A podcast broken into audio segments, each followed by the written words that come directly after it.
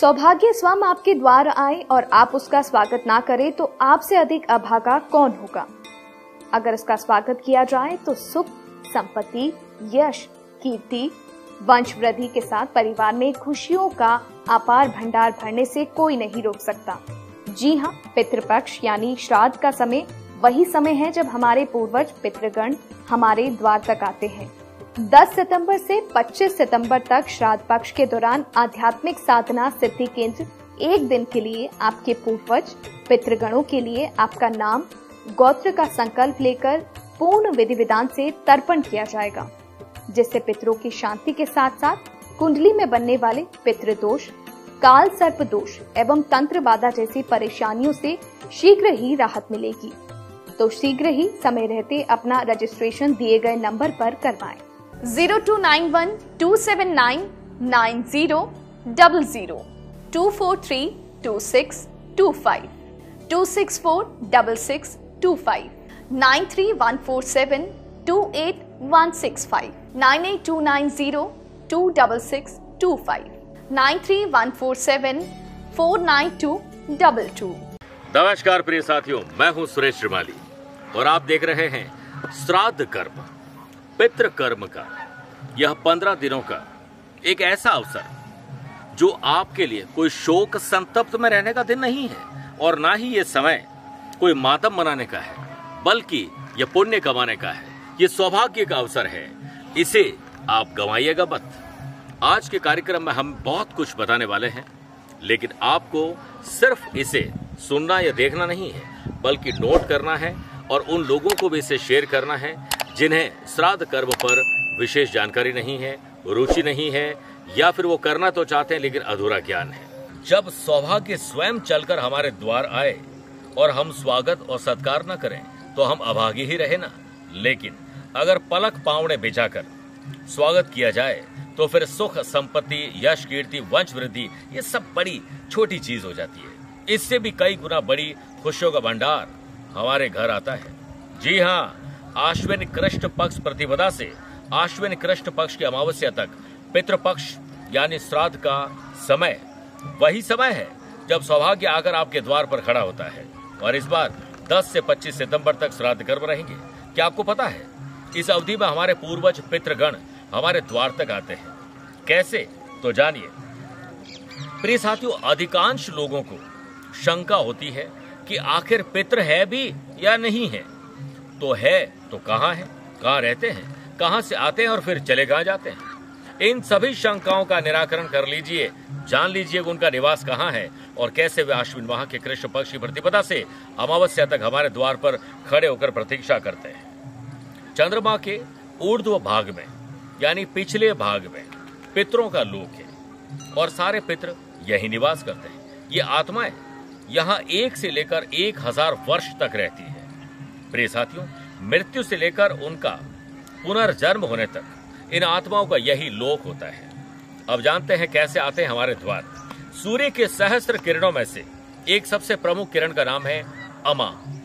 सूर्य हज़ारों किरणों से तीनों लोगों को प्रकाशमान करते हैं। सूर्य सूर्य की इन्हीं हज़ारों किरणों में से अमा नाम की ये प्रधान किरण है। तिथि विशेष को यही सूर्य किरण अमा चंद्र का भ्रमण करती है। तब उस अमा किरण के माध्यम से चंद्रमा के ऊर्ध्व, यानी पिछले भाग से पितृ धरती पर उतर आते हैं और अमावस्या को किरण का तेज समाप्त होने पर पुनः चंद्रमा के ऊर्ध्व भाग में लौट आते हैं। इसीलिए श्राद्ध पक्ष अमावस्या का विशेष महत्व है। आश्विन कृष्ण प्रतिपदा से अमावस्या तक पितृ अपने परिजनों के द्वार पर इस आशा और विश्वास के साथ खड़े रहते हैं कि उनके पुत्र पौत्र आदि उनके निमित्त श्राद्ध कर्म करेंगे, क्योंकि उन्हें भी प्यास लगती है, उन्हें भी भूख लगती है। ये उनका नेचुरल एक्सपेक्टेशन है। श्राद्ध कर्म होने पर वे प्रसन्न होकर अपने परिजनों को सुख सौभाग्य का आशीर्वाद देकर पुनः अपने लोग लौट जाते हैं। जैसे हमारे मान लीजिए माता जी पिताजी हैं, कहीं जॉब करते हैं, छुट्टियों में आए, हमें आशीर्वाद दिए, वापस अपनी नौकरी पे चले गए। वैसे ही ये भी एक अलग लोक है। जीते जी, जिन पितरों ने, यानी पूर्वजों ने हमें पाला पोसा स्वयं अभागों में रहकर, गरीबी में रहकर हमें सहूलियत दी। उनके प्रति हमारा कर्तव्य है कि हम उनकी सदगति के लिए, उनके मोक्ष के लिए, उनकी शांति के लिए, भले कैसी उनकी मृत्यु हुई हो, उनके निमित्त श्राद्ध और तर्पण पूरी श्रद्धा के साथ करें। इससे सौभाग्य में उत्तरोत्तर वृद्धि होती है। प्रिय साथियों, कोई डगोसला नहीं है, वैज्ञानिक आधार है। आज की यंग जनरेशन के कई लोग इसे डगोसला कहते हैं। हमारी सारी परंपराओं के पीछे वैज्ञानिक आधार जुड़े हैं। श्राद्ध पक्ष में पितरों की धरती पर आने का भी आधार विज्ञान सिद्ध करता है। श्राद्ध के समय का धार्मिक, पौराणिक आधार है तो वैज्ञानिक आधार भी है। जैसे सूर्य मेष से कन्या संक्रांति तक उत्तरायण और तुला से मीन राशि तक दक्षिणायन रहते हैं, इस दौरान शीत ऋतु का आगमन प्रारंभ हो जाता है। कन्या राशि शीतल राशि है। इस राशि की शीतलता यानी ठंडक तक, ठंडक जो है उसके कारण चंद्रमा पर रहने वाले पितरों के लिए यह अनुकूल समय होता है। यह समय आश्विन मास होता है। पित्र अपने लिए भोजन और शीतलता की खोज में पृथ्वी तक आते हैं। वे चाहते हैं पृथ्वी पर उनके परिजन उन्हें तर्पण, पिंडदान देकर संतुष्ट करें। इसके बाद शुभ आशीष देकर मंगल कामना के साथ पुनः लौट जाते हैं। श्राद्ध में आप एक छोटा सा काम करिए। कोई लेबोरेटरी तय करिए और सच्ची श्रद्धा से बिल्कुल सही समय पर, सही तिथि पर आप अपने पूर्वजों का श्राद्ध करिए और मीठा भोग वहाँ पर लगाइए। आपको ये काम करना ही करना है। पूरी श्रद्धा के साथ जब कर्म हो जाए तो लेबोरेटरी में उस मिठाई को आप चेक करवा दीजिए कि उसकी जो मिठास है वो कम सौ प्रतिशत हो जाएगी, यानी कम हो जाएगी। और पित्र आते हैं और पित्र भोजन ग्रहण करते हैं और उसकी मिठास को, उसको आनंद लेते हैं और आपको आशीर्वाद देकर लौट जाते हैं। करके तो देखिए, अब श्राद्ध में भूल कर भी आपको ये सात काम है जो कतई नहीं कर रहे हैं। श्राद्ध क्रिया में जिन्हें श्राद्ध कार्य करना है, उन्हें पूरे पंद्रह दिनों तक क्षौर कर्म नहीं करना चाहिए। पूर्ण रूप से ब्रह्मचर्य का पालन करना चाहिए, यानी पति पत्नी के साथ जो संबंध होते हैं, वो नहीं करने चाहिए। प्रतिदिन स्नान के बाद तर्पण करना चाहिए। तेल, उबटन आदि का उपयोग नहीं करना चाहिए। श्रृंगार, मेकअप, ये सब नहीं करना चाहिए। दातुन करना चाहिए, लेकिन ब्रश और पेस्ट से नहीं। पान खाना, तेल लगाना, भोजन करना, स्त्री प्रसंग, औषधि सेवन, दूसरे का अन्न, ये सात श्राद्ध कर्म के लिए वर्जित है। लेकिन कोई औषधि लेना ज़रूरी है बीमारी है तो फिर क्या कर सकते फिर उसके लिए ईश्वर माफ़ करेंगे। अब पुत्री का पुत्र, कुतप, यानी मध्यान्ह का समय तथा तिल, ये तीन श्राद्ध में अत्यंत पवित्र है। तथा क्रोध अध्वगमन यानी श्राद्ध कर, एक स्थान से अन्यत्र दूसरे स्थान में जाना तथा श्राद्ध कर्म में शीघ्रता, ये तीनों कतई नहीं करनी चाहिए। बिल्कुल भी जल्दीबाजी नहीं करें। प्रिय साथियों, मैं जाते जाते एक बात आपको ज़रूर कहना चाहूँगा। हम पानी के बिना एक दिन भी नहीं गुजार सकते हैं। जल है तो कल है।